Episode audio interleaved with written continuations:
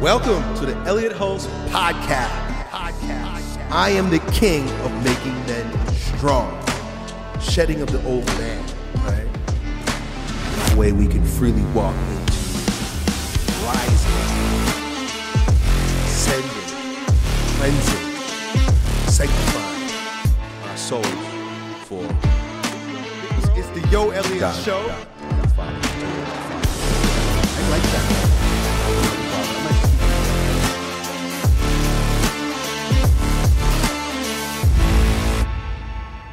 You're a high achieving businessman, executive, or entrepreneur who's dominating in business but struggle with drinking, drugs, overeating, or any filthy vice, here's some advice. The biggest mistake that you could make is to try to quit cold turkey and use willpower to overcome your cravings. If you've ever quit for a few days or a few weeks only to self sabotage by binging worse than before, then you know exactly what I'm talking about.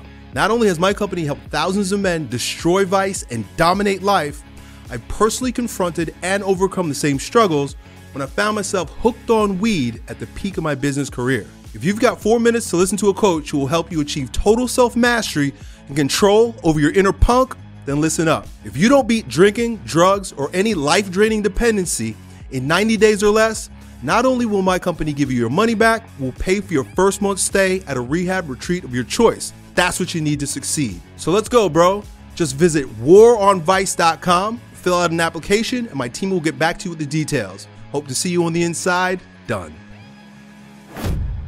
Yo, and we're back at the Yo Elliott Show. Uh, I'm your host, Elliot Hulse, and today we have someone who has made the greatest discovery of our day, and I truly believe this.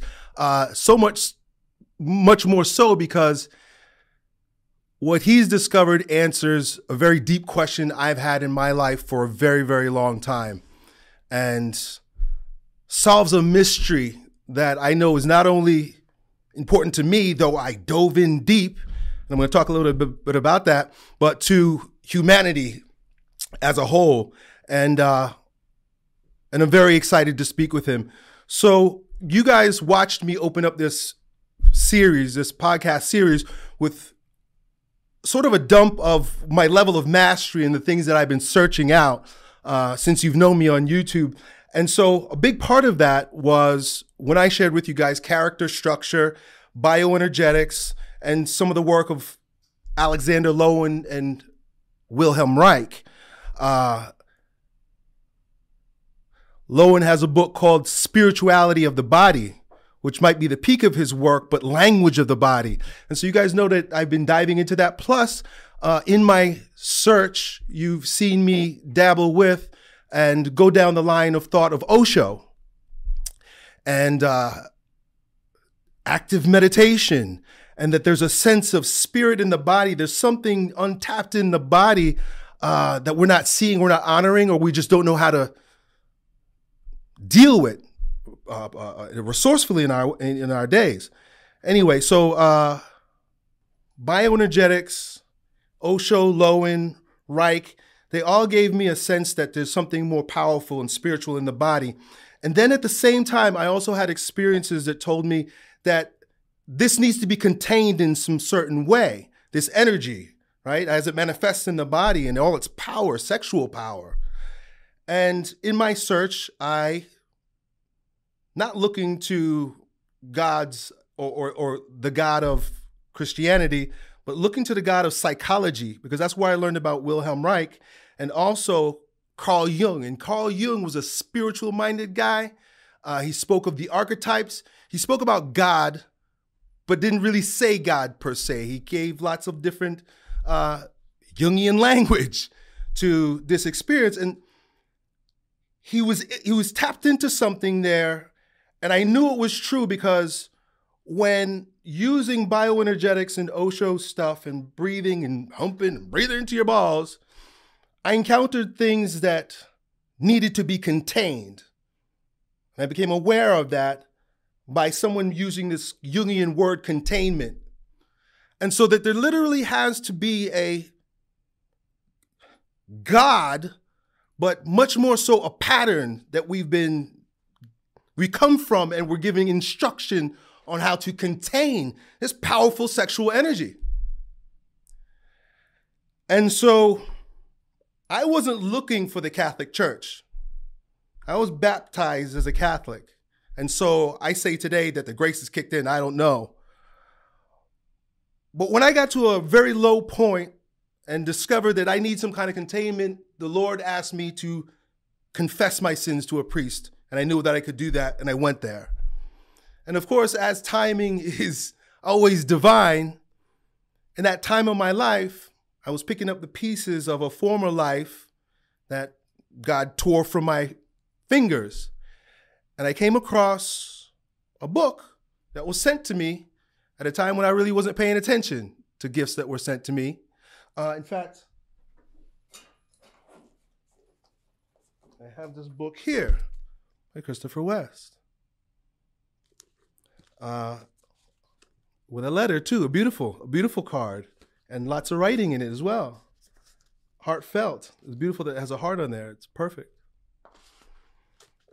Just so interesting. Like, I must have picked this book up about two months, maybe three months after coming back to the Catholic Church. And then to see that this guy wrote a Catholic book about language of the body. And so I can't take credit. This is totally divine. But this is the greatest discovery of our time, at least my time. It all makes perfect sense. I, like many people, thought Christianity was sexually repressive. But nothing could be further than the truth. It's sexual redemption. And that's pretty damn exciting. so that's that's how we get to where we are right now today, where I'm having a conversation with a friend that sent me a gift that also happens to be the founder of the Theology of the Body Institute, where all this is being taught. So Christopher West, thank you. I appreciate you uh, for being here and for being here. So, Elliot, I am so pleased to be with you on your show. I've been, I've known of your work from probably about 2015 on.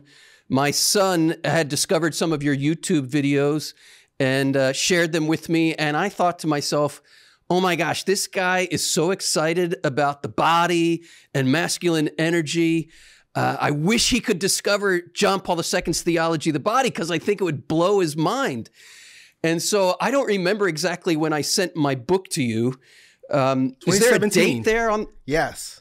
Tw- yep. 2017? Mm-hmm. Yeah. So it's April 18th. So eight days after my birthday in 2017. In 2017. Wow, wow, wow.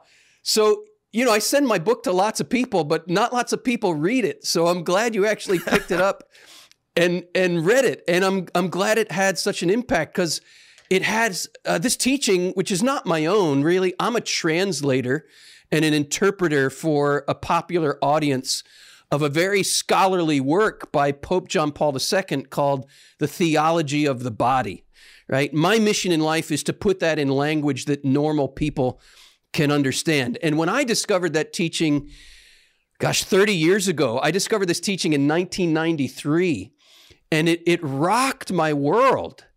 Uh, I knew then when I was 24 years old that I was going to spend the rest of my life studying this theology of the body and sharing it with the world.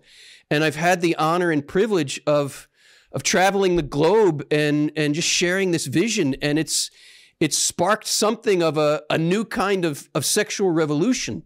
So that's been that's been very exciting for me. I, I never ever would have guessed that this was what I was going to do with my life. Uh, when I f- discovered this teaching as a 24 year old, I was actually pursuing a rock and roll career. Um, I, am a musician. Sense. That yeah, that's what I was doing, and um, my life went in a totally different direction. And I couldn't be more pleased, Elliot, that your life and my life has has inter- have intersected. We're both really rock stars.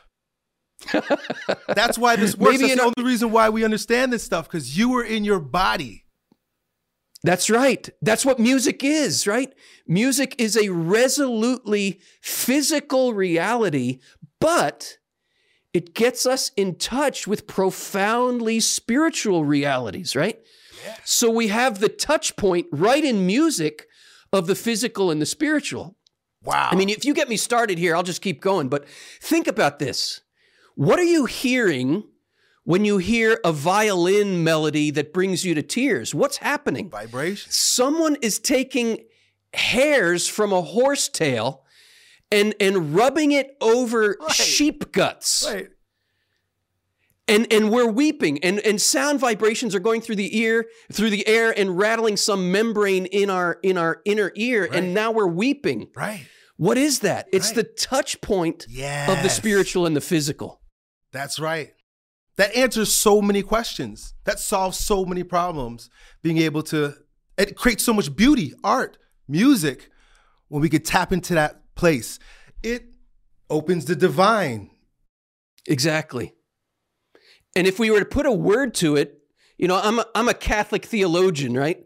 Um, so if I were to put a theological term to it, what we're talking about is sacramental reality.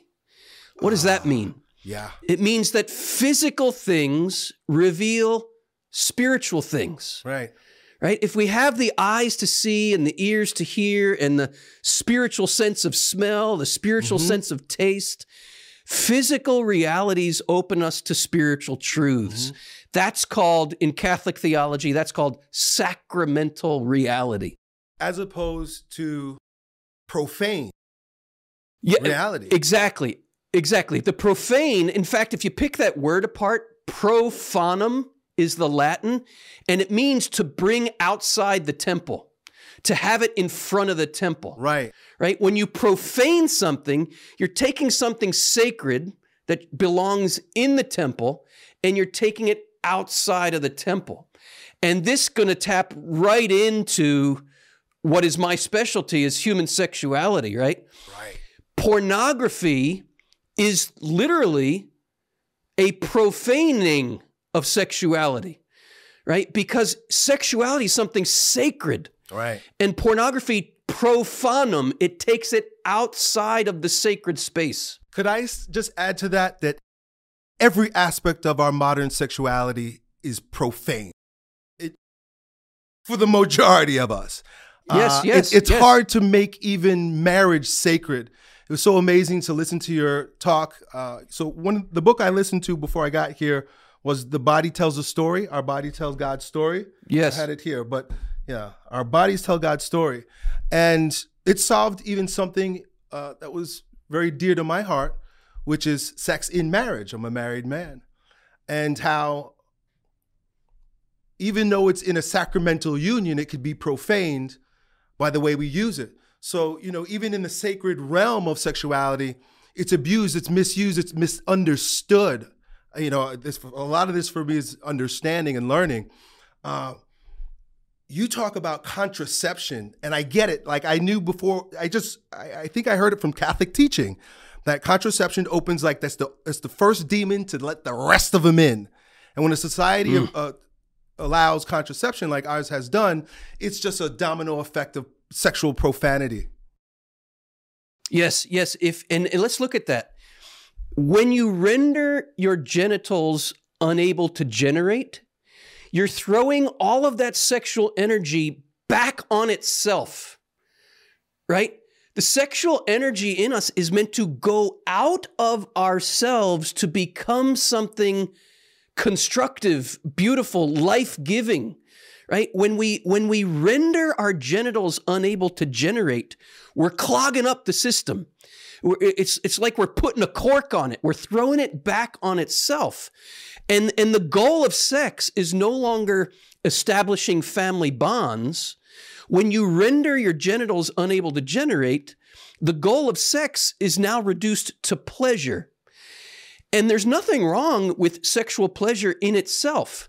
But when you reduce the sexual act, when the goal becomes pleasure, then other people become means to your pleasure or your displeasure. And you're no longer or uh, well, it brings lots of displeasure. Right. In the end, it, it brings society. misery. Right? You get a short-term satisfaction. I get to you know, indulge in my selfish pleasure, but I'm doing it at the expense now of someone else. I'm using another person rather than loving another person. And then the bonds of sexuality, which are family bonds, begin to break down. And this is what we've just lived through over the last 50, 60 years wow. since the introduction of the pill. We've lived through the disillusion of the family bonds right. that hold relationships together. I can't believe it's only been 50, 60 years. Like this is a brand new strike. It, it is. You're you're exactly right, Elliot. And and I mean it's it's a spiritual battle. It's the only world I know. And you know, I grew up in if the I 80s. may say, say that again. It's I grew up in the world 80s. you know. It's the only world I know. You know, it's just a little profound to me that like I was born into this sin such that I have to learn backwards what was before this world that I got into because sexual profanity is just so omnipresent. Yes. It's it's impossible to understand the sexual revolution without understanding the role that rendering our genitals unable to generate has played. That's the root. Right? If you want to understand why we don't understand what a man is and what a woman is in the world Amen. today, the first attack against gender is contraception. Because look at the very word gender, right? The root of the word gender, we see the same root in words like generous, generate, progeny, genealogy, genetics, genitals, right? That Greek root gen, it means to produce or give birth to. Before the modern world ruptured the word gender from our bodies, from our genitals, everyone understood that gender means the manner in which you generate new life, right? And that's determined by your genitals, right? The male gender's genitals generate new life with sperm. The female gender's genitals generate new life with ova. And you need both for the next generation to come into being. If you want to cause total gender confusion, then convince the culture that what they want to do in order to have fun and have more sexual pleasure is render their genitals unable to generate. That's the original gender confusion. That's the original attack against gender. And we are reaping all of that confusion in our world today. We don't we don't even know what a man is anymore. We don't know what a woman is anymore because we we view maleness and femaleness through condom colored glasses. Degenerate Right? And- eyes. Ex- exactly. Right? We just we used to call this the facts of life. Right? But Right. have you noticed in the world today the facts of life are entirely up for grabs? Right. Right. How did we get here? A culture that fails to reverence the fact that genitals are meant to generate will eventually degenerate. And that's the world we live in right now. Amazing. That is the most discovery, most important discovery of our time. A part of it. Anyway. And, and it- it's a- not it's not a discovery of our time actually. It's a rediscovery. Uh, Christians Right. and, and wise men and women around the world, not just Christians, have understood that the power of our genitals to generate new life is what organizes society. Right. And, and, and let's look at that word organize. What does that mean? Notice men and women are literally organized for each other because we have the sexual organs that go together. I love it. Right? That's the that's the fundamental organizing principle of any society that in all of human history has flourished. It's based on sexual organization. The male and the female sexual organs go together. it's too obvious. When it's it's so obvious unless you're viewing it all through condom colored glasses. And then the fundamental organizing principle of society evaporates. And what happens as a result?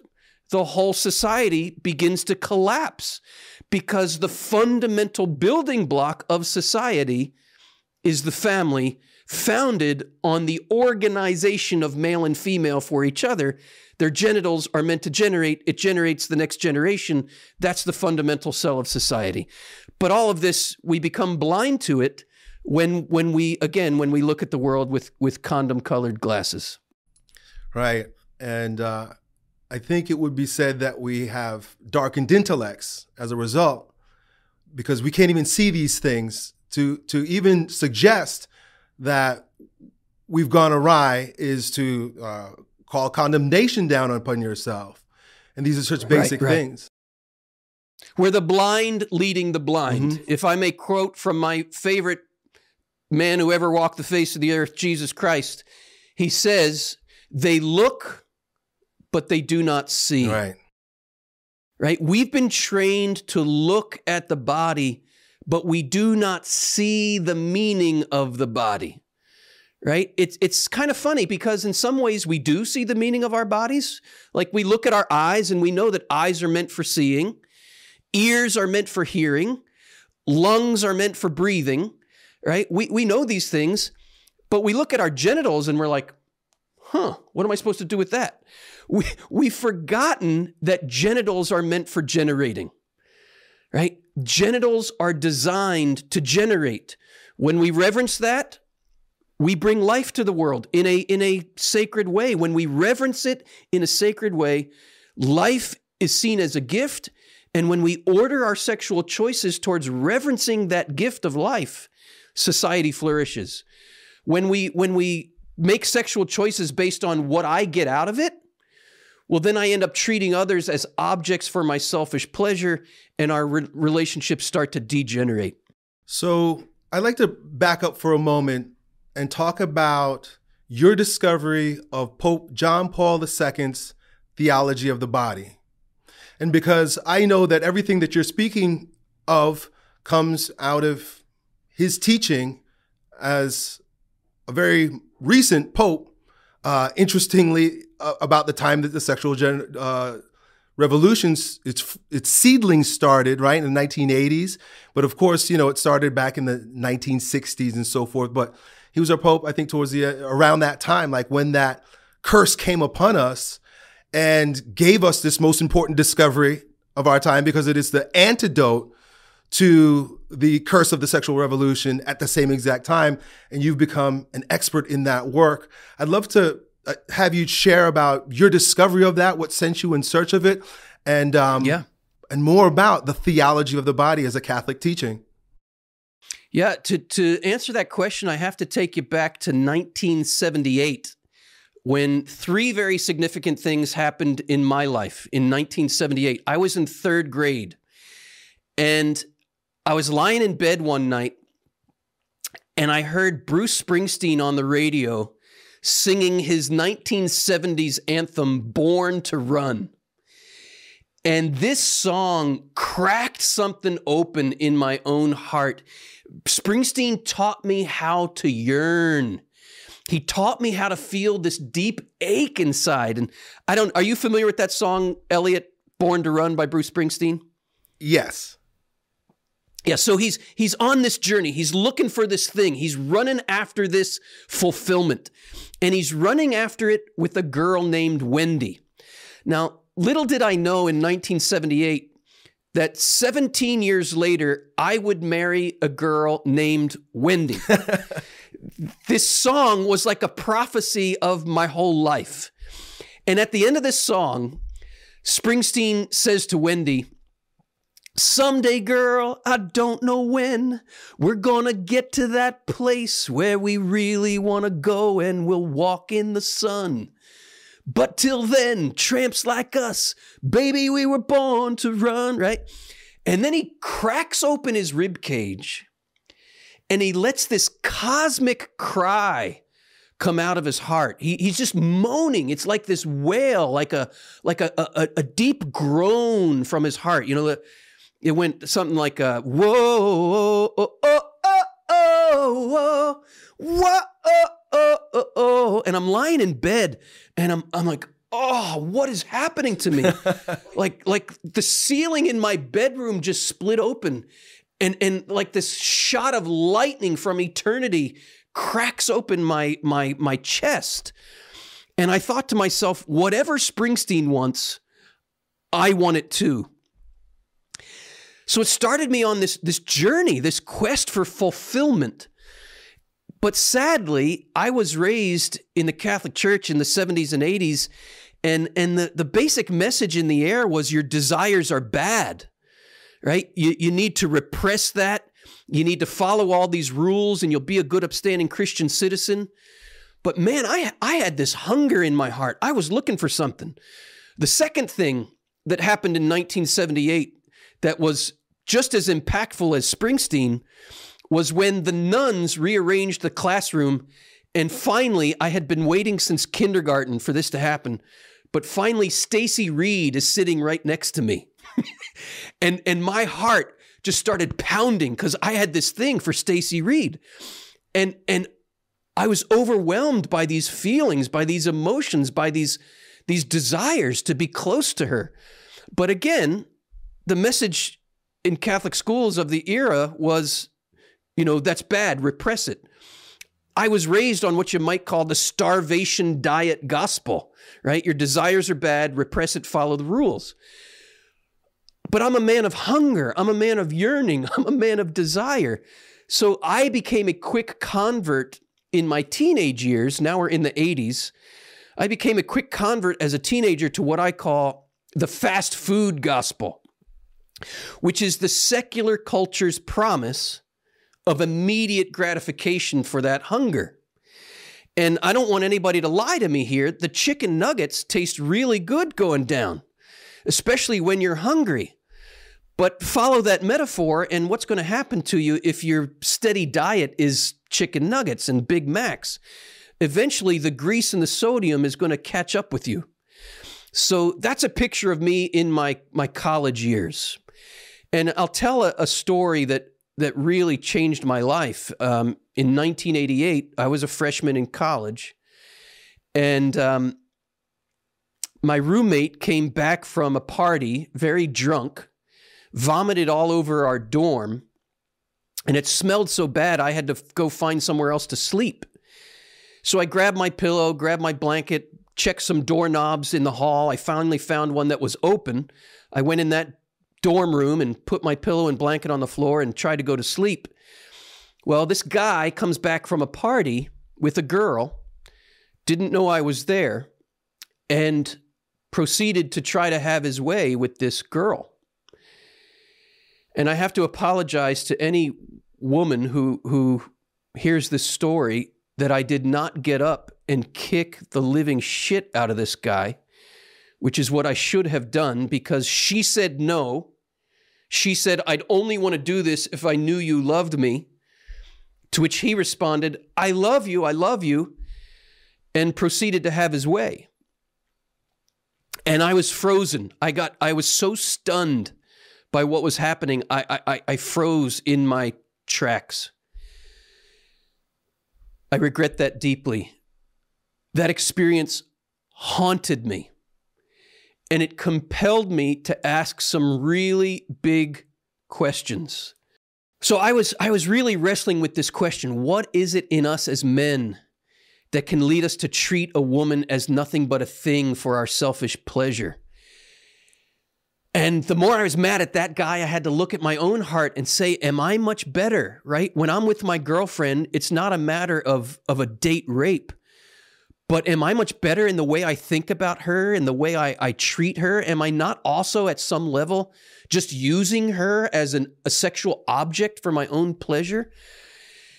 And it was really like holding the mirror up to my own life and taking an inventory. And I said to my girlfriend at the time, we had been dating for a couple years at that point. I said, Look, I need to take a time out from sexual activity because I just got to figure this out. I, I want to learn what it means to love.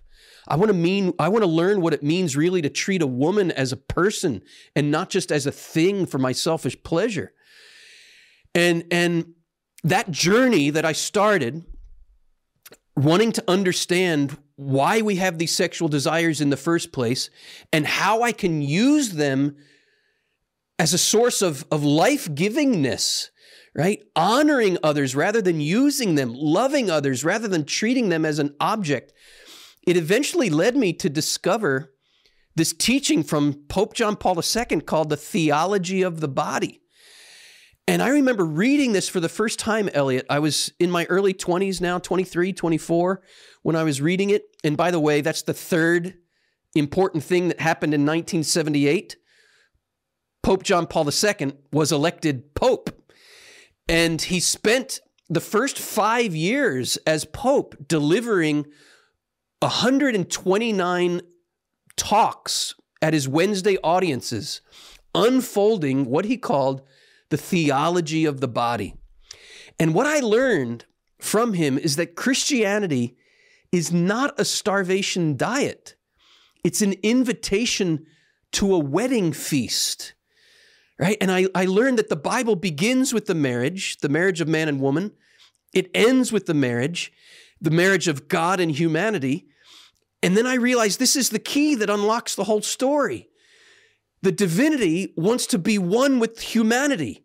And this is who Jesus Christ is. Jesus Christ is the marriage in the flesh of God and humanity, of the divine and the human. They became one in the flesh.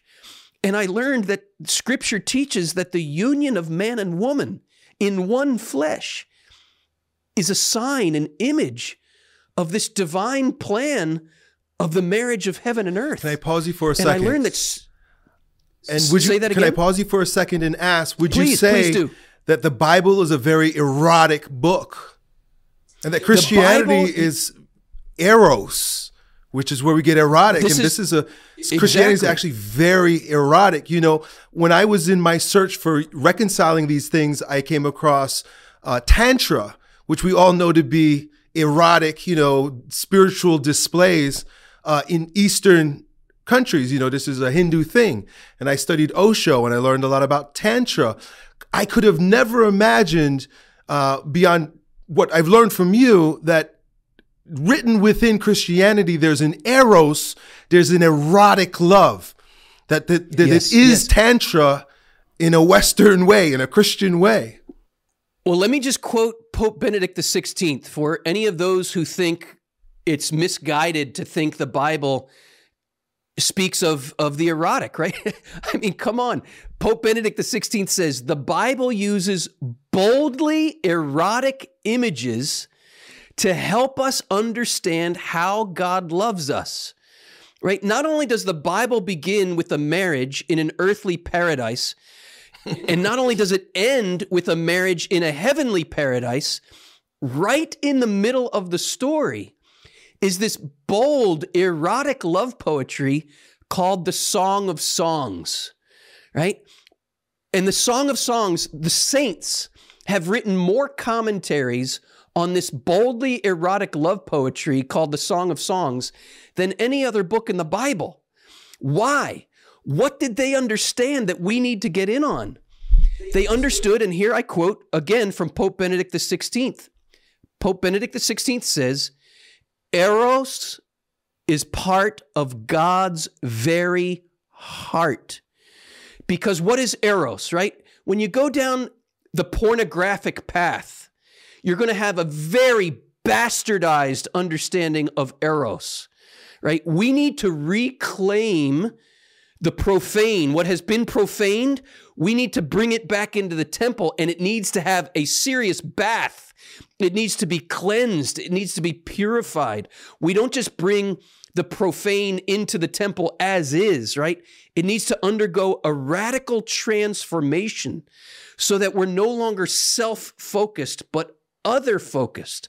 Because if, uh, again, if I could use the Greek language, eros, a Greek word, is meant to express agape, sacrificial love, right? And the reason I'm getting this from John Paul II, the reason that the biblical account says man and woman were naked without shame in the beginning is precisely because they, exper- they experienced erotic desire as the desire to love divinely. Eros expressed agape, right? I, I like to put it this way I like to say God gave us erotic desire. He gave us eros, that passion, to be like the fuel of a rocket that has the power to launch us to the stars, to infinity and beyond, yeah. right? But it's not so simple because you and I know, Elliot, there is an enemy who does not want us to reach the stars. And his goal is to invert those rocket engines. Right.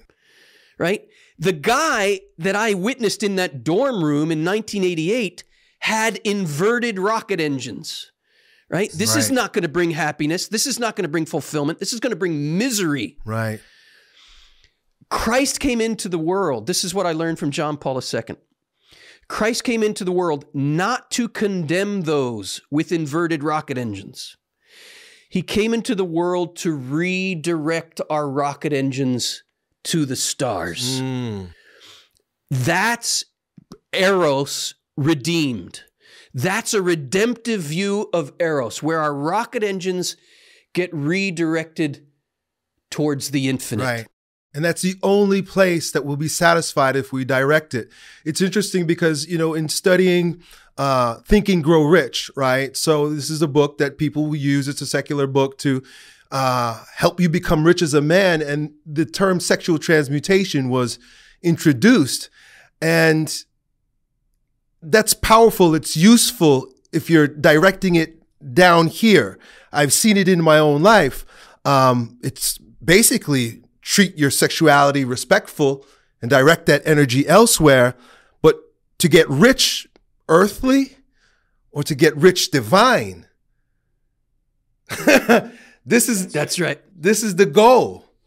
And so we can Amen. take that same concept, you know, a lot of young men are catching on to they call it the NoFap movement where they're not jerking off anymore to porn. They're starting to really see how bad porn is. We're starting to see how bad promiscuity is. We're beginning to see the ill effects of contraception.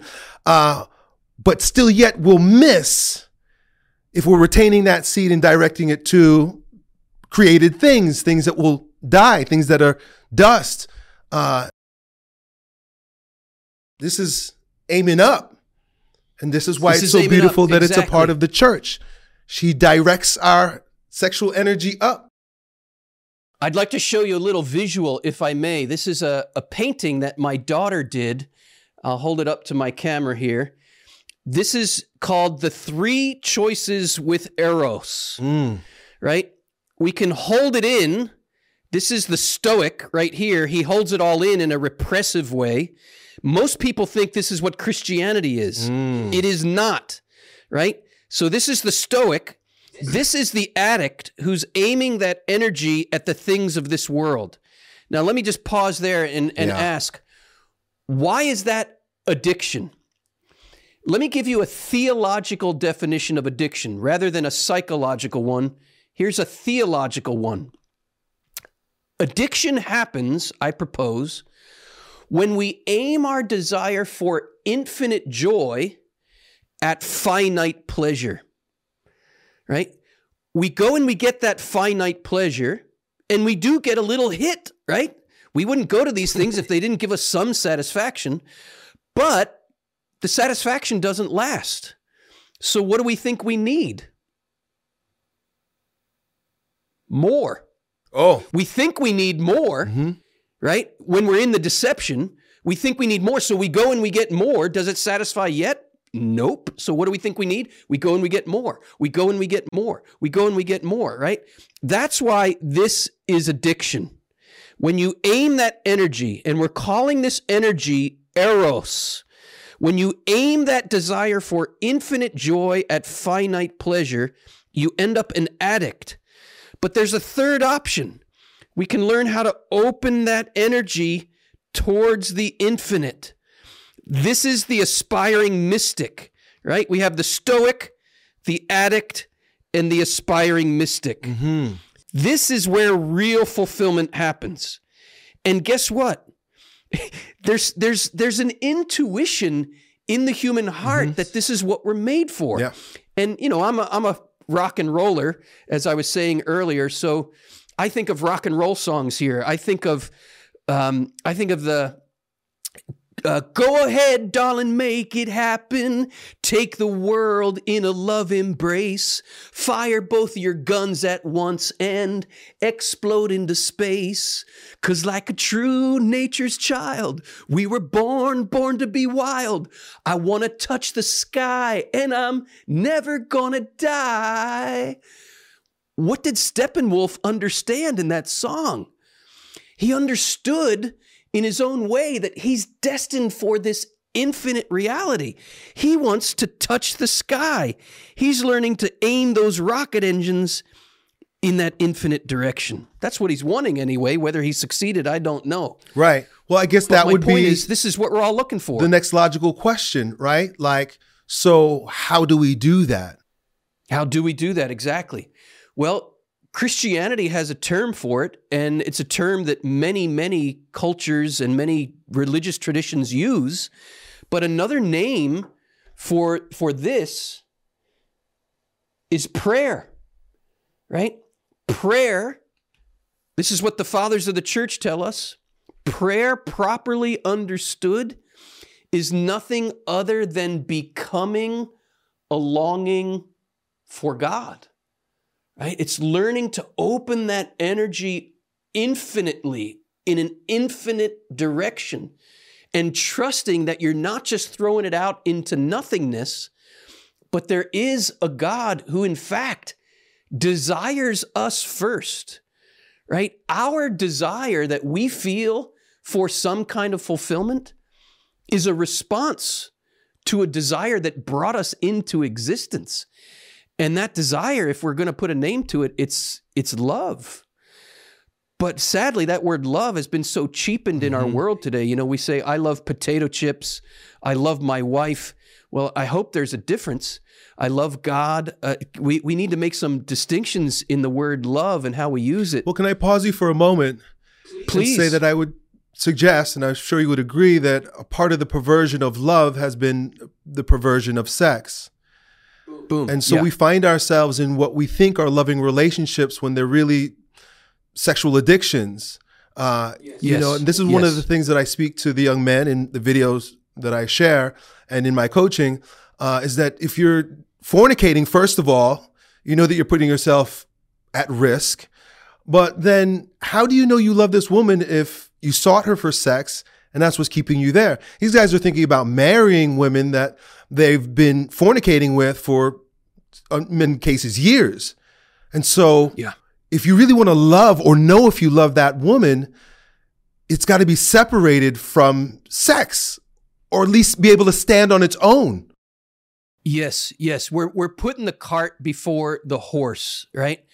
Here's what I discovered in my reading of this and study. I've given my whole life to studying and teaching this theology of the body. That sexual desire, right? Sexual energy, the desire we have to be touched, to, to experience that pleasure, to experience that joy. It's it's more than just I want to exchange pleasure, right? We're, we're looking to be seen. We're looking to be known. We're looking to be affirmed. We're looking to be treated not as a thing, but as a person. And I learned this language from John Paul II, and I'll, I'll share it with you, Elliot. He says, The person, the human being, is the kind of being that is indispensable, irreplaceable, and unrepeatable. Uh, I want to zoom in on those three words indispensable.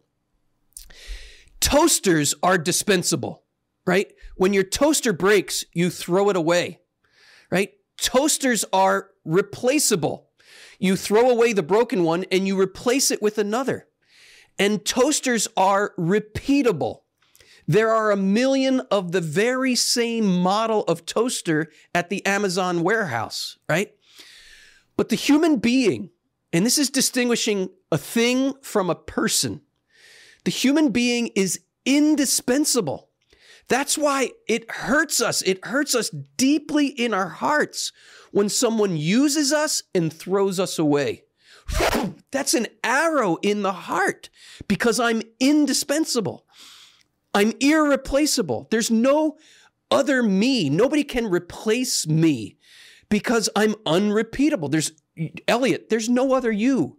There never was, there never will be.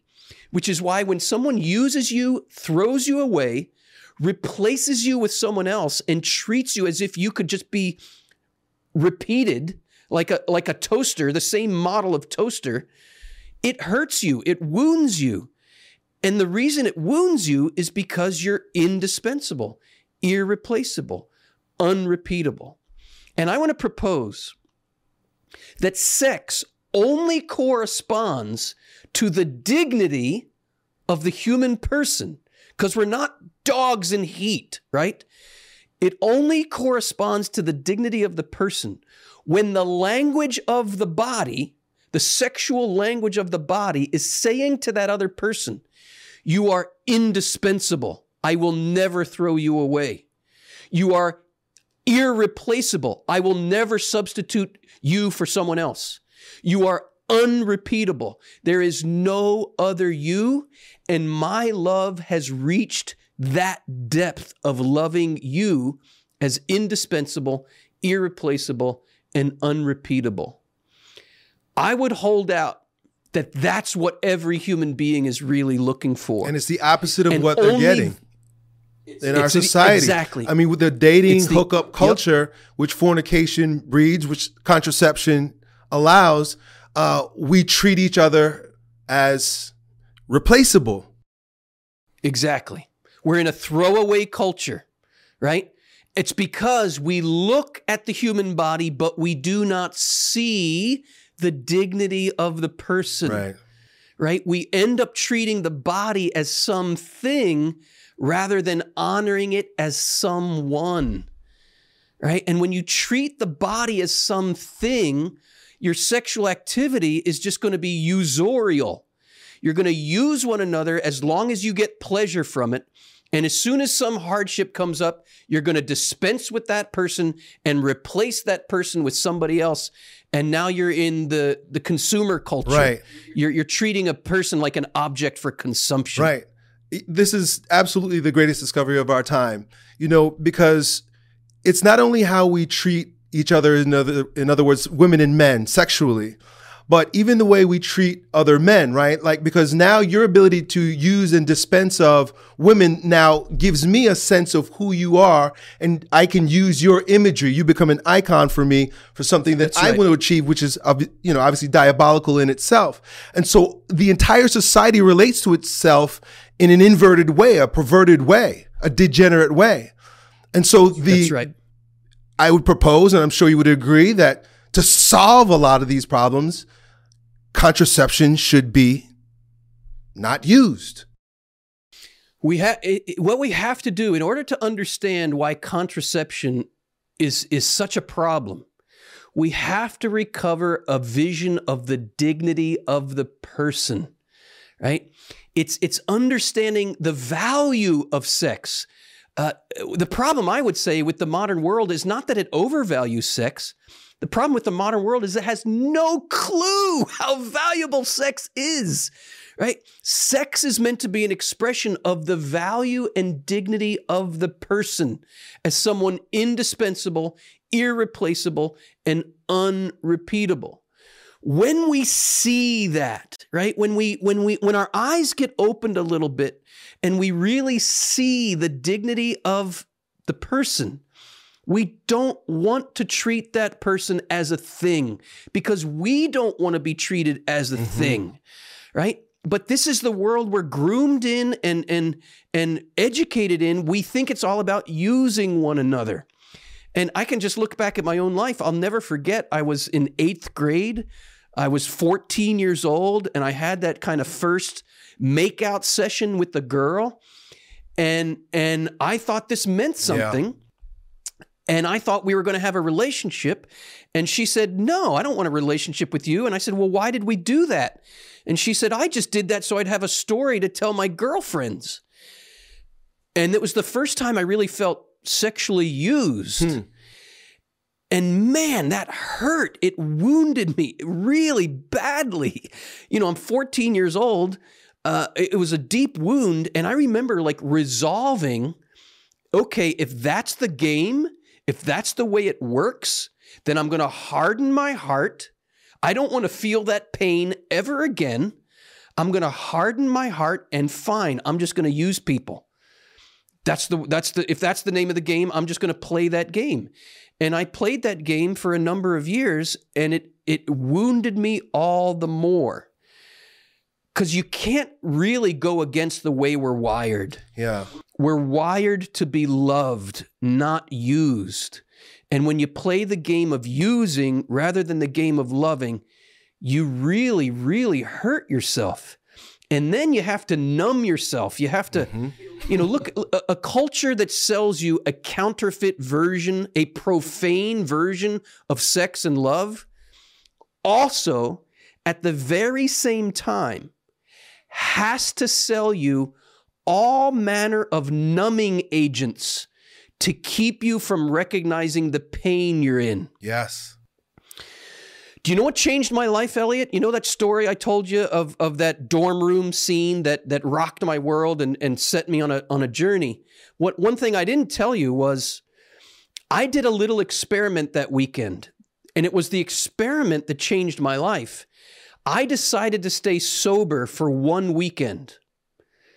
I wanted to go into a weekend in a college setting in 1988 without being drunk so that I could just observe what was really going on. Because I had this hunch. I was like, why are we always getting drunk? Right. Why do we have to be drunk to have a quote good time? Are we hiding our hiding from something? Are we numbing ourselves to something? And it was because I was sober that I was able to see my roommate when he vomited in our room like he's not having fun. I saw him passed out in a puddle of his own vomit. That is not fun.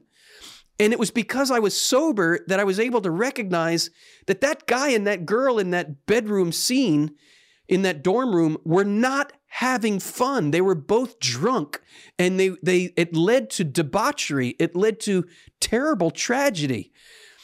I say to anyone and everyone, have the courage to remove the numbing agents from your life because your pain is very instructive. Right? If you numb your hand and you you put your hand on a hot stove and you don't feel it, that's a problem. Cuz you're going to burn your hand off, right?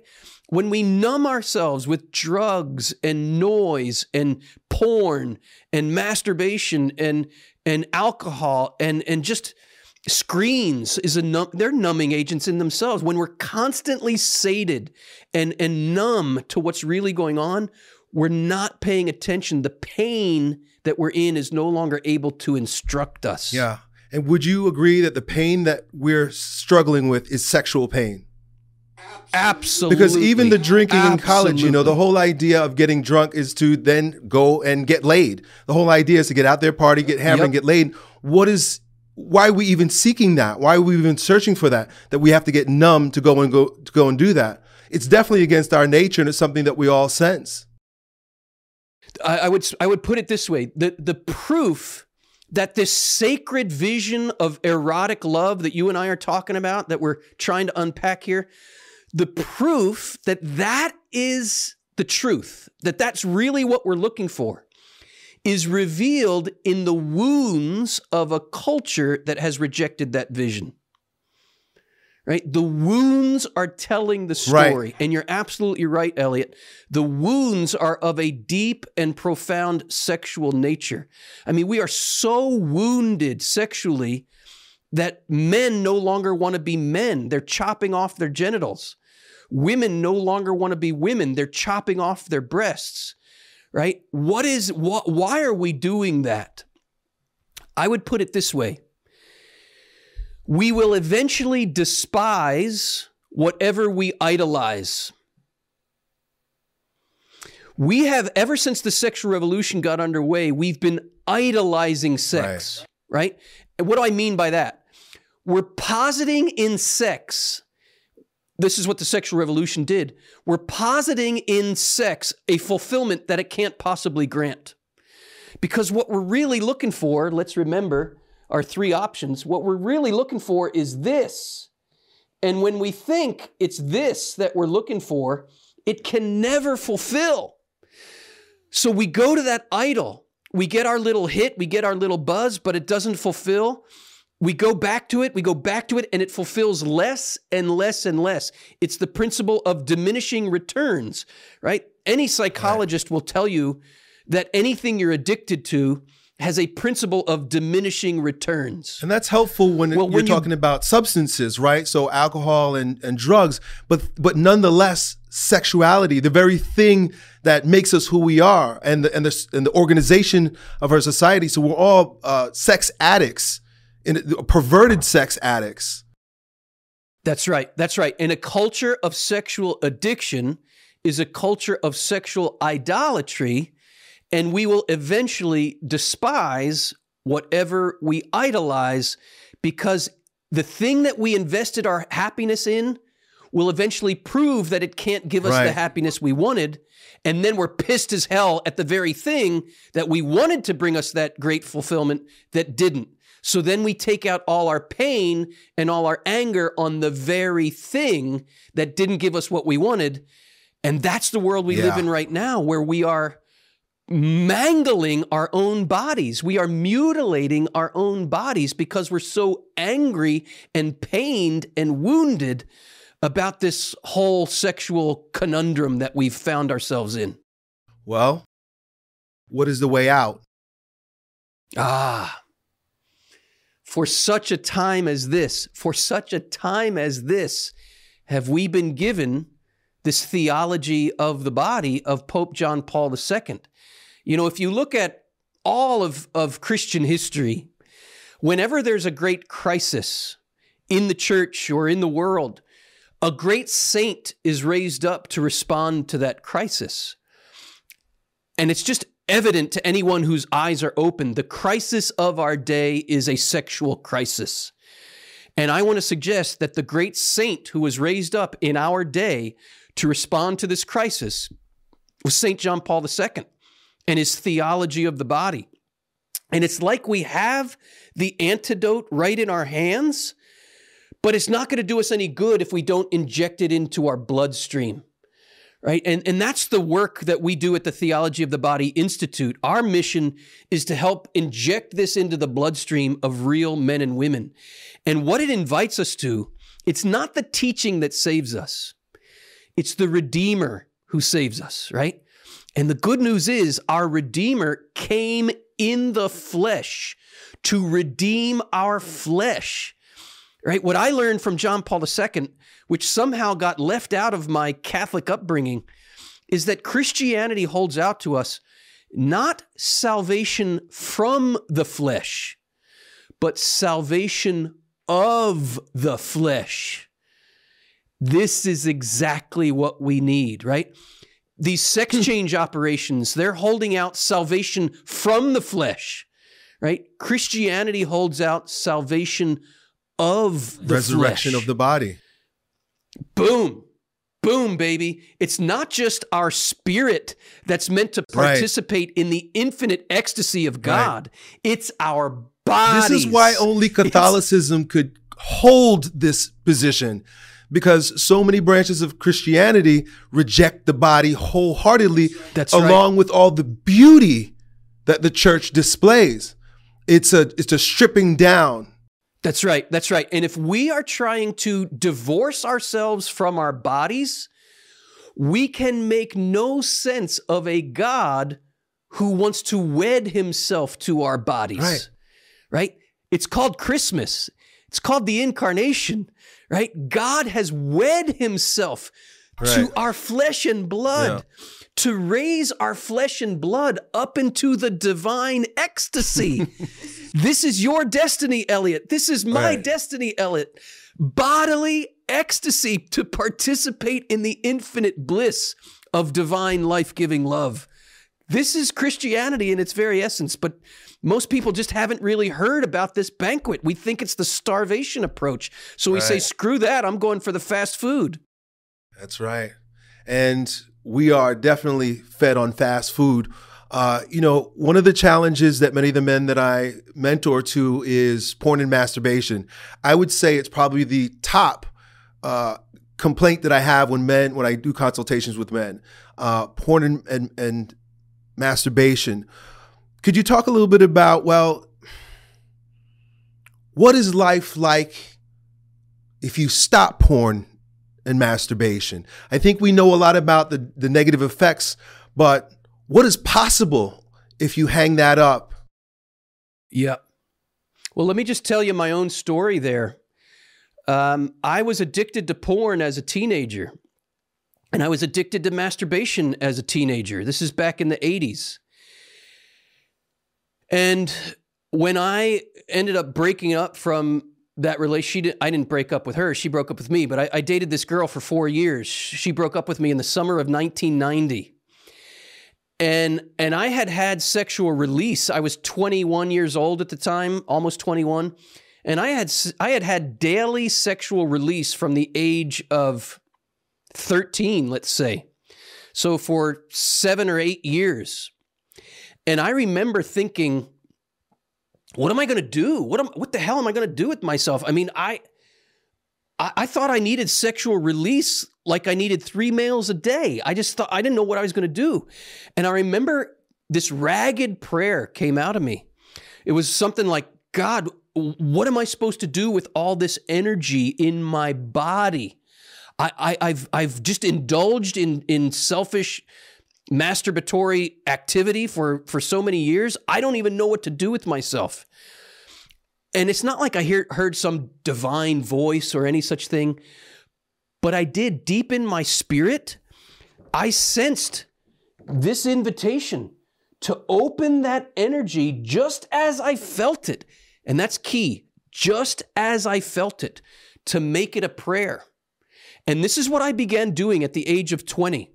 I began, whenever that sexual urge would grab hold of me, I just started saying, okay, I, I give it to you. I open it to you. God, are you there? I, I want, I want to, I want to give this to you.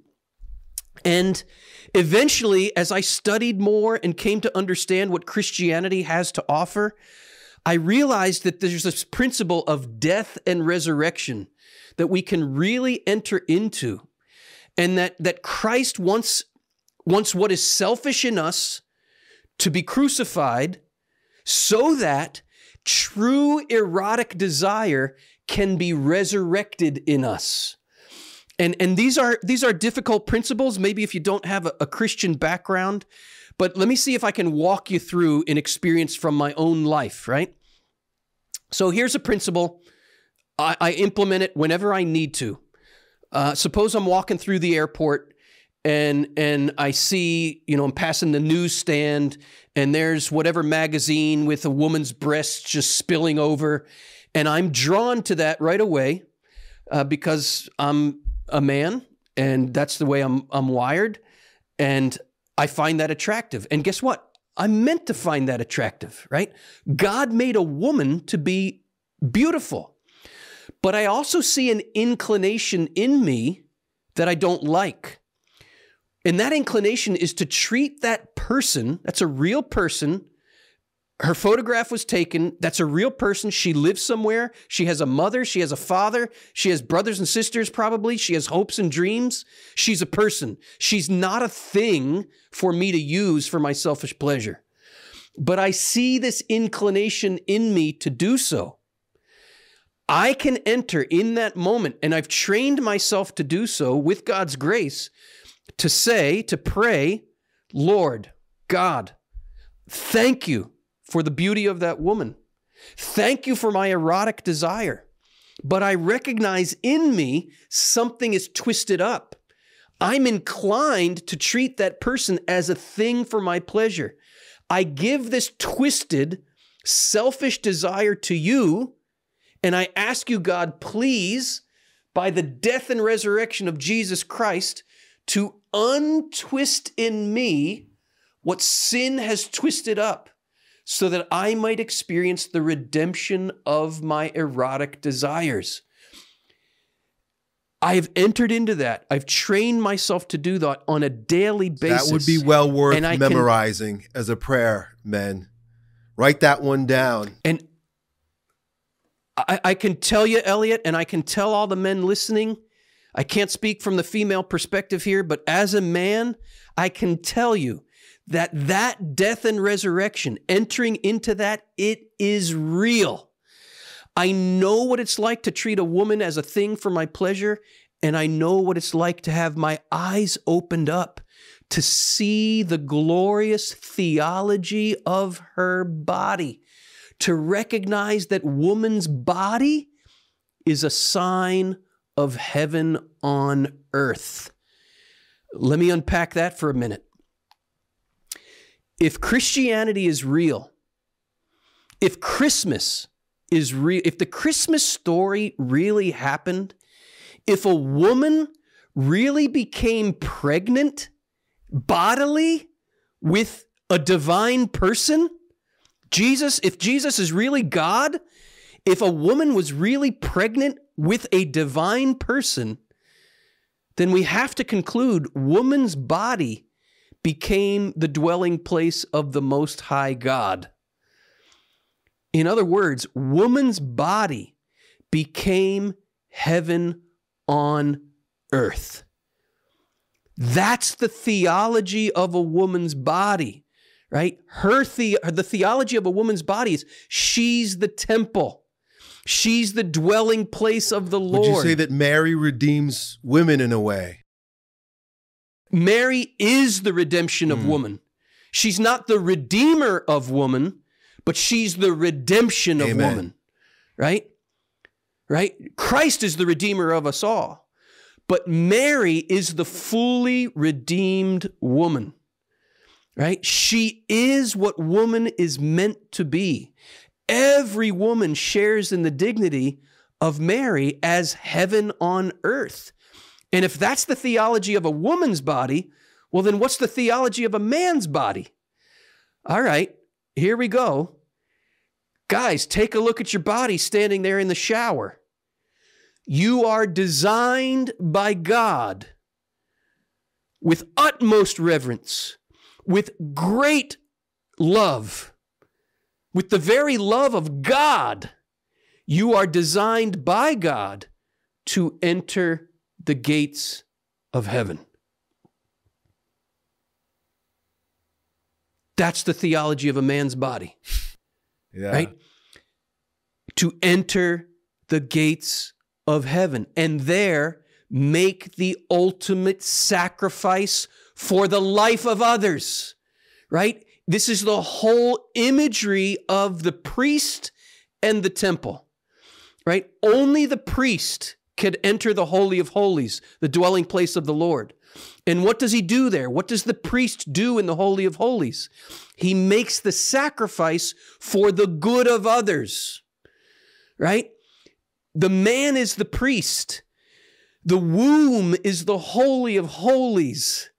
And we are designed by God as, as priests in our own right as husbands to enter the inner courts of the temple and make the sacrifice. This is the theology of the of the male body and the female you body. You sound like a Gnostic. No, no, no, no, no, no, no. Time out. No, I do not. Because Gnostics reject the body.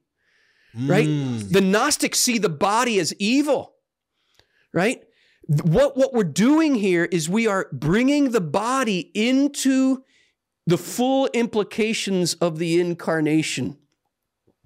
Right? The, the male body is the sign that God desires to enter his creation. And the female body is the sign that creation desires God to enter it right? This happened when Mary said yes to God's mar- to God's marriage proposal. God God defers to our freedom. Think of this, the creator would not enter his creation without the creature's permission. Mary represents all of creation when she says yes to God entering. And here we have a male body, Jesus Christ, has entered creation through the female body. The male body is the sign of God's desire to enter his creation. The female body is the sign of creation's desire to allow God entrance, right? When St. Paul tells us in chapter 5 of his letter to the Ephesians that the union of man and woman in one flesh is a great mystery. I, I, like the ring of the Greek a little better. It says mega mystery, right? Sexual union, properly understood according to the divine design. Sexual union is a mega mystery, and it refers to Christ and the church. This is our faith. The union of man and woman is a symbol it's a it's a, a sacramental symbol of God's union with us. This is the biblical truth. This is what makes our bodies not only biological, but theological. The symbolic meaning of the body, which is to unite heaven and earth. But you brought up this word earlier, Elliot diabolic.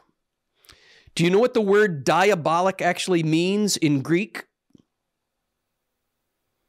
Symbolic means to unite heaven and earth. Diabolic means to rupture heaven and earth. That's the diabolic one. And check this out. As soon as St. Paul tells us the symbolic meaning of the body in Ephesians chapter 5, the symbolic meaning of the body is to unite heaven and earth. What does he tell us in Ephesians chapter 6? He says, Get ready for a war because the diabolic one does not want you to know the symbolic meaning of your body. and St. Paul says, if you want to win this war, you got to put on the armor of God. This is right up your alley, Elliot. This is right up your alley. You know, teaching men up. to be This warriors, is how we win right? the war. This is how we win the war. You got to put on the armor of God. What is the very first piece of armor that St. Paul says you have to put on? Do you know? No. Gird your loins with the truth. I hope you know what your loins are, gentlemen. Sexual mastery, sexual control, self control. Boom. Are your loins girded in the truth of Trinitarian love, or are your loins girded in the lies of Lucifer's diabolic rupture? And now we're back to contraception. Because what is contraception? It's diabolic, literally. It's the rupture of the union of heaven and earth because this is what the giving of the seed in the womb symbolizes, right? It symbolizes the divine seed. Right? Do you know do you know where we get the word testicles?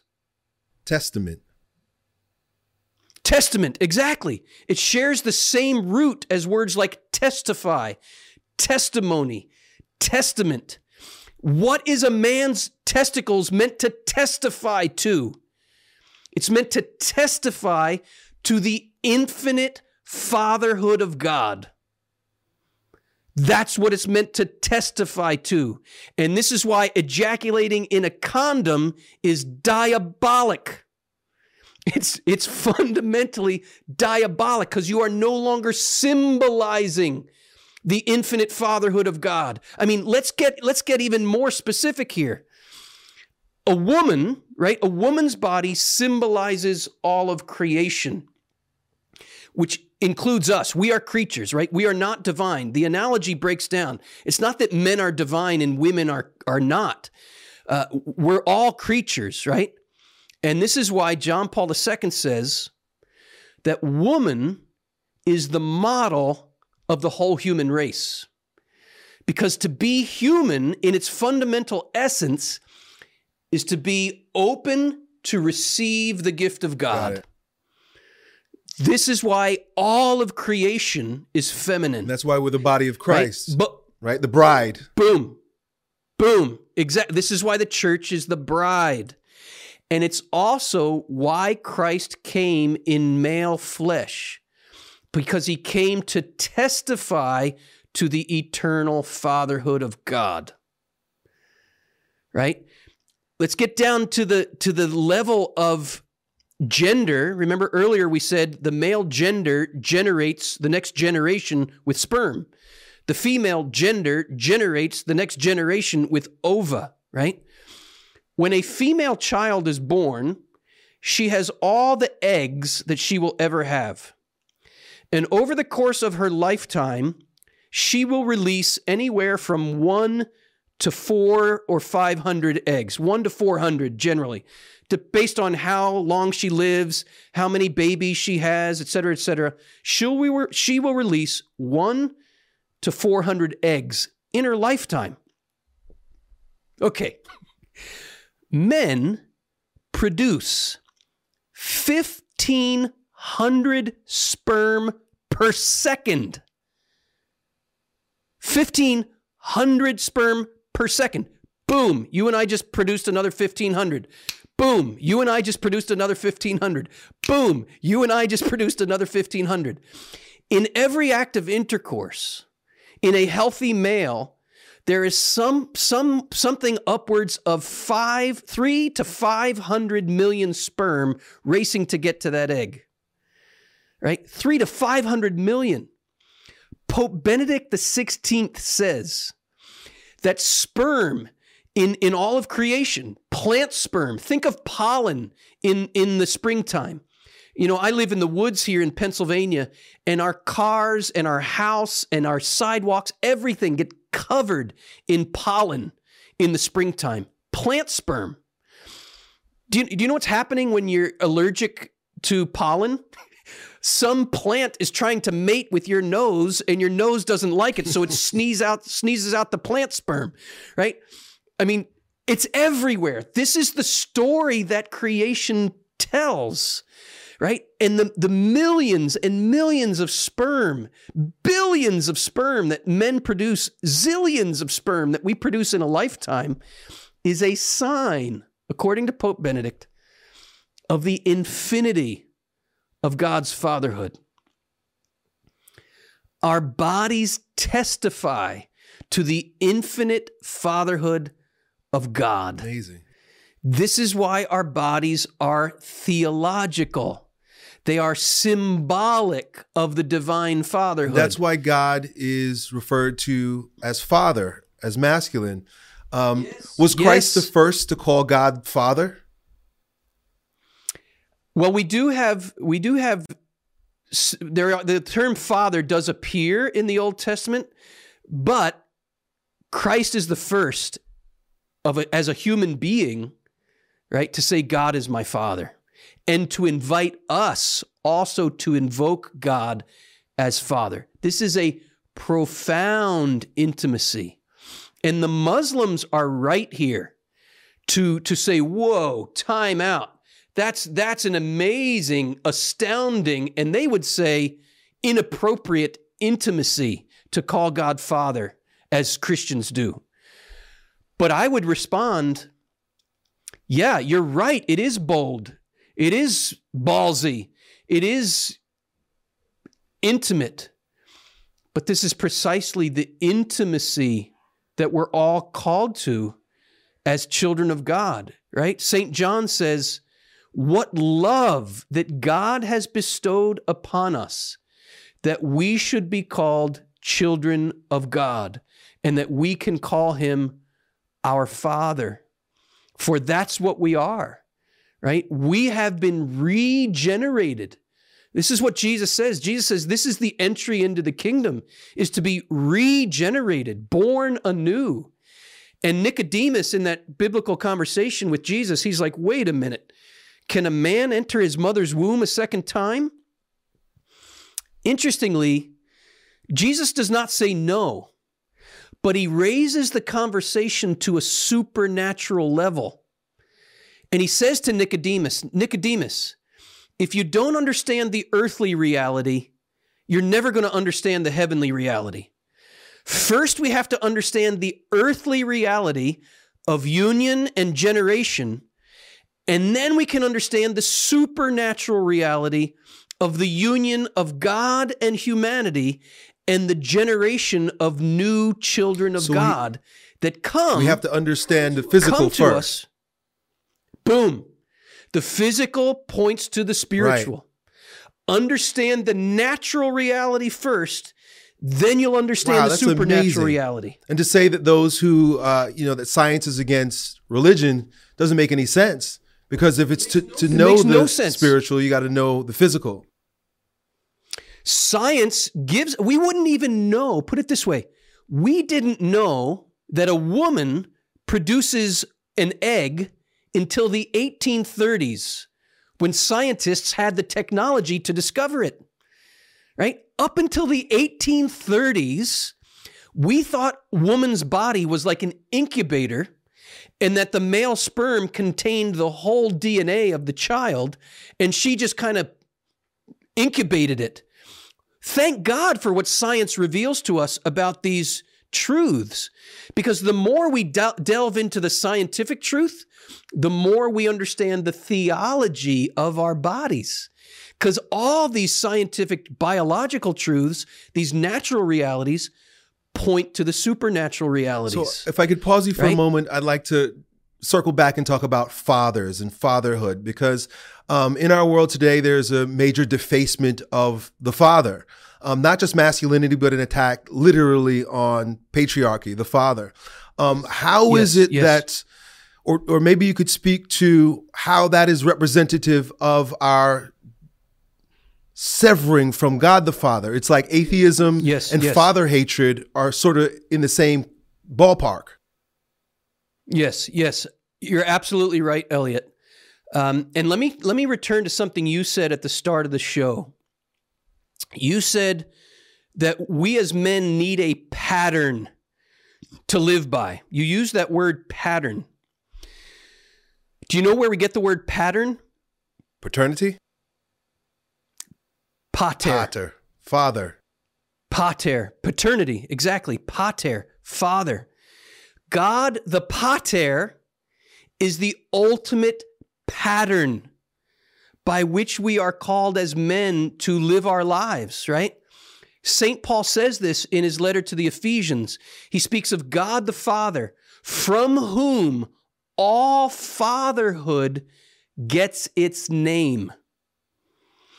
But here's the problem in order to understand the crisis of fatherhood and why we are rebelling against fatherhood, we have to go back to the fundamental lie that humans b- believed in the beginning. And this is a direct quote from St. John Paul II. It's one of the most remarkable things he said in his 26 year pontificate. Uh, but it's rarely, rarely recognized for how remarkable it is, or it's rarely brought up by those who study his work. But here it is. He says, This is truly the key, the key for interpreting reality. okay. What's the key for interpreting reality? Then he tells us original sin attempts to abolish fatherhood. This is truly the key for interpreting reality. Original sin attempts to abolish fatherhood. Okay, let's try to unpack that. What does that mean?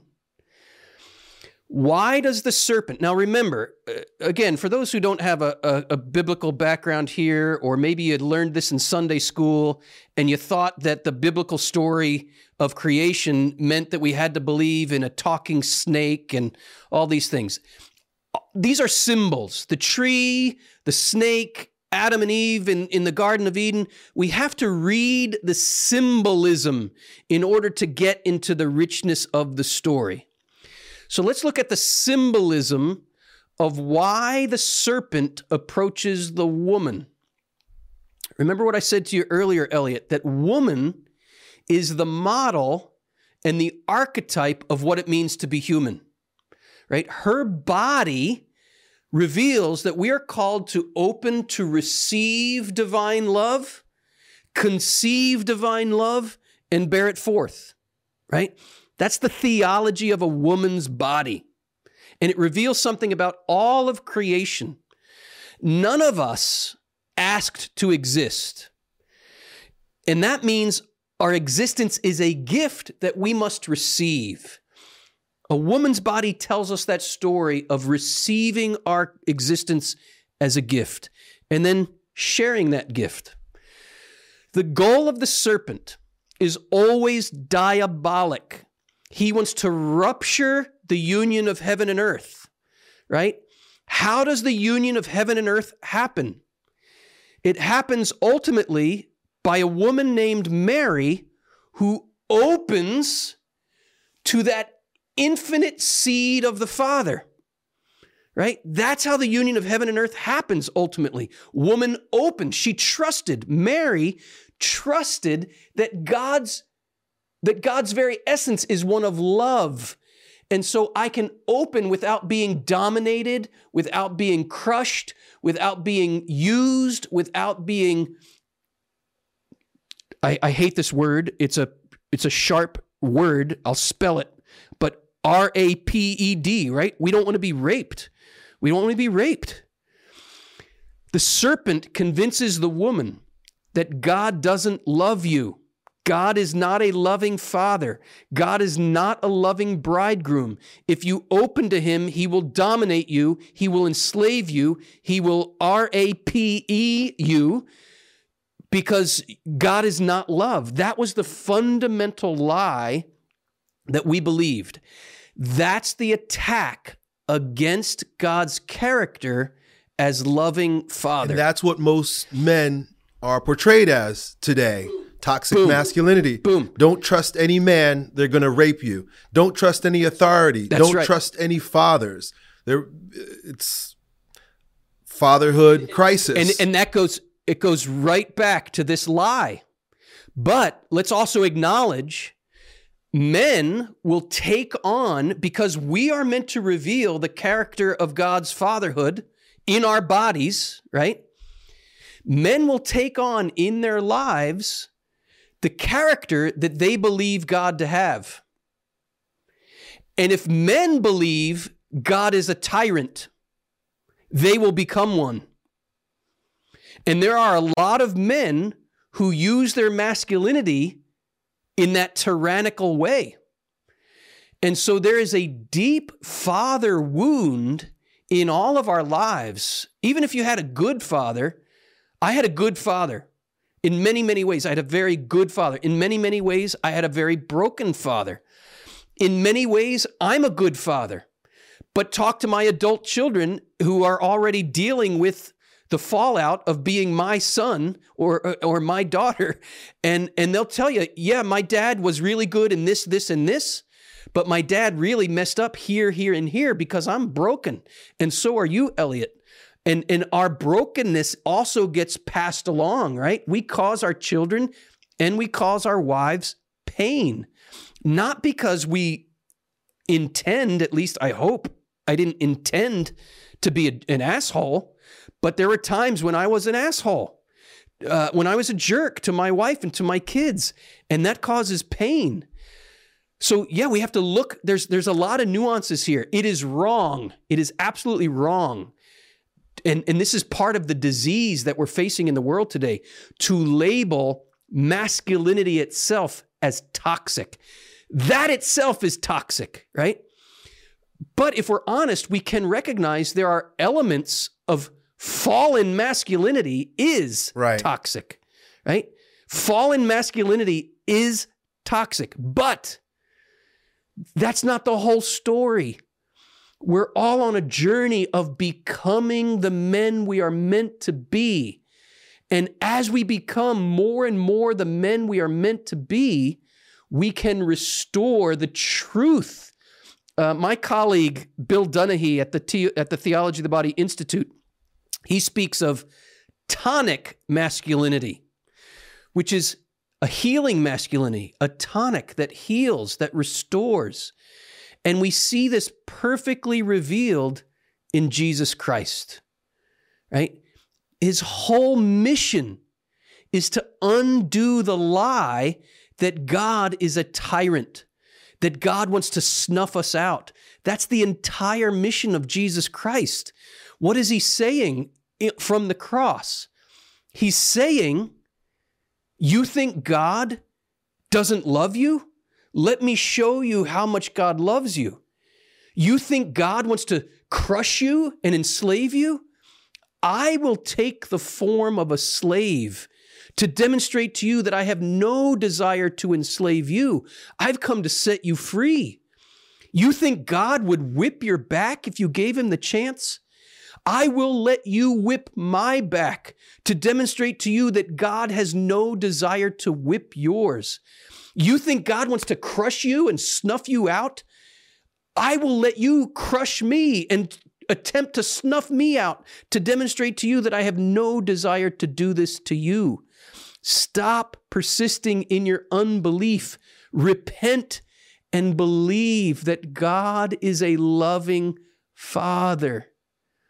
This and this alone can bring to us the redemption of fatherhood. We have to be willing to take what is toxic in our masculinity, let it be crucified so that what is tonic in our masculinity can be resurrected and can flourish. Would you agree? So that we can become that a place to begin that journey would be with sexual restraint. Boom.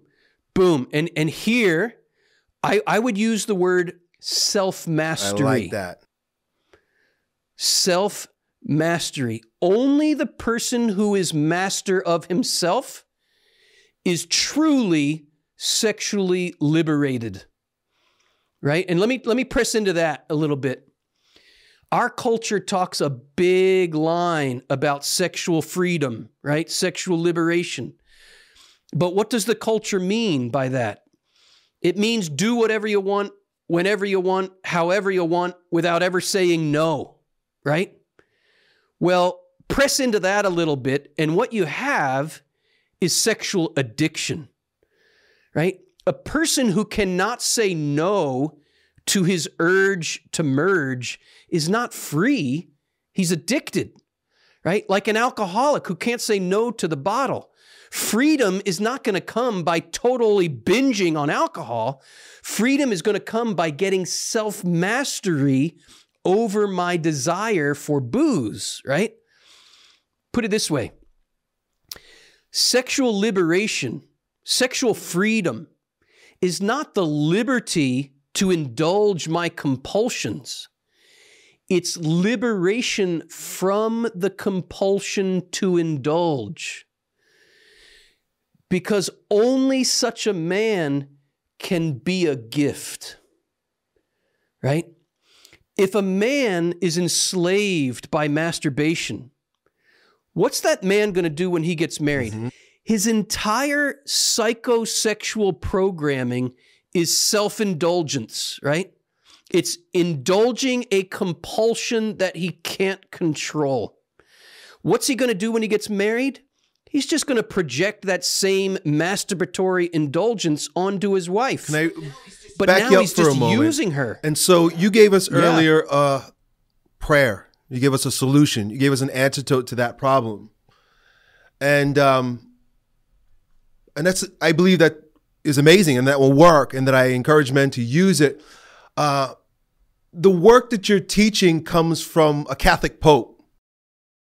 And so, yes. uh, what makes what you're teaching so different and so uh, important at this time is that you know, we're swinging from talk of the body and talk of sex and uh, what sounds like mystical union. You know, I, I, used the word Gnostic before, but it's mystical.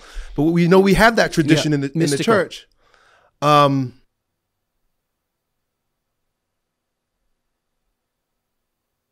the church has gotten a bad rap for at least the image that we got about the church about being sexually repressive. We think that we think the church is holding this out to us. Just hold it right. all in, hold it all in. When in fact the church is holding this out to us, the redemption so of erotic what desire. I what I even wanted to say at certain points is that what you're teaching redeems the church itself. Well, it's not what I'm teaching. It's it's what Pope John right. Paul II well, is teaching. and believe teaches. it or not, believe it or not, yeah, it's the church teaching, and that's my point. This is this is an organic presentation for the modern world of what the Catholic Church has really believed for 2,000 years. The tragedy is, this is not what trickles down into the common person in the right. pew. That's the right. tragedy. That and and that's what I'm trying to be a part of of rectifying. Yeah. And I'm so shocked that I didn't know of this so much earlier, given that it's such an old document. Um, and I wouldn't have known about it if, if it wasn't for you. And so, man, uh, thank you so much for diving into this work. Of course, welcome, I don't Elliot. need to thank you. Of course, this is the Holy Spirit. You got that shock in your heart, Amen. and this is where you Amen. were supposed to go. Uh, but now, I mean, of course, God gave it to the right guy because you're a teacher. You're uh, you have an institute, you write books. I mean, there's no excuse for us. You know, if God looks down and is like, why didn't you figure this stuff out? And you'd be like, hey, Christopher West, did you not find him? Look him up on YouTube, right? Uh, I mean, you're really packaging it and you made it, you've made it, uh, or you're making it um, consumable, which is so important. Uh, Tell us more about and your there mission. Are, there are many others out there doing this work as well. Just I, I want to say that I'm not the only guy out there doing this work. There's a there's a small army of people who've taken this up and are sharing it, and I'm I'm delighted to be part of yeah, that army. Well, absolutely. I, and you know, you call yourself a small army. Uh, yeah, I think so because once again, I got wind of the Hindu stuff, you know, and the Eastern stuff, and the you know Wilhelm Reich stuff way before any of this. Uh, please, I'd love for you to talk about the mission of your institute and what you're teaching, uh, what books you would recommend, or how someone could, you know, we want to live this, of course, and that it's amazing speaking to you in that yes. way. Um, but what if someone wants to learn about this? Maybe they're passionate about what you're saying and they want more information. Yeah, if you want to do a little um, you know, dip your toe into this world a little bit, what I'd recommend is to go to it's a very easy to remember website, TOB, which is short for Theology of the Body, right? TOB4free.com. T O B F O R F R E E dot com and sign up, and we will send you three free sessions of the introductory course on the theology of the body that we teach here at the Theology of the Body Institute. And we offer those courses uh, both live in a five day format, and we offer them online in a two week format. So, again, tobforfree.com, that will dip your toe. You'll, you'll, you'll, we'll send you three free sessions uh, to learn more about just our methodology and how we unpack this teaching, that's a great place to start. Of course, um, you can go to our YouTube page. We have hundreds of videos on our YouTube page, uh, Theology of the Body Institute on YouTube, or you can just type in Christopher West. You'll get there that way too. My wife and I do a podcast called The Ask Christopher West Show, and we've done about 225 episodes up to this point and we've we've answered over 600 questions that people have all the common stuff. So just dip in there and start listening. That would be another way just to learn more about what we're doing. Um, if you want to start with a book you could start with theology of the body for beginners. I wrote that for a catholic audience. The one you said you listened to the audio version uh, our bodies tell god's story i wrote that for a protestant audience. Um, so you know I, I, I do work in both worlds both catholic and protestant. I'm catholic myself but a lot a lot of protestants are interested in this theology of the body. So i've i've learned to speak that language as well. So if you're protestant i'd go to that book our bodies tell god's story. If you're catholic i'd go to uh, theology of the body for beginners. There's also a q&a book called good news about sex and marriage and we sell all that stuff at our website. If you want to go there theologyofthebody.com, just go there to learn more about our bookstore and, and things we do there. Well, Christopher West, with the most important discovery of our time, uh, sharing the work of Pope John Paul II.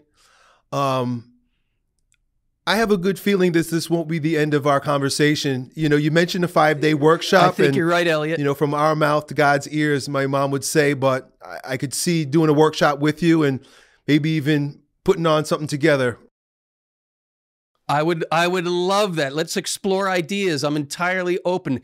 The Holy Spirit's doing something through you, Elliot, and I just want to affirm that and I want to encourage you to keep saying yes. God is doing something mighty in your life, brother. It's re- uh, that smile is so beautiful. That is such a gentle smile on such a strong man. It's a beautiful thing to see. And I see right in your smile that beautiful combination of strength and gentleness, which is, you know, what are we supposed to be called? We're supposed Tender to be tender, aggressive, I call right?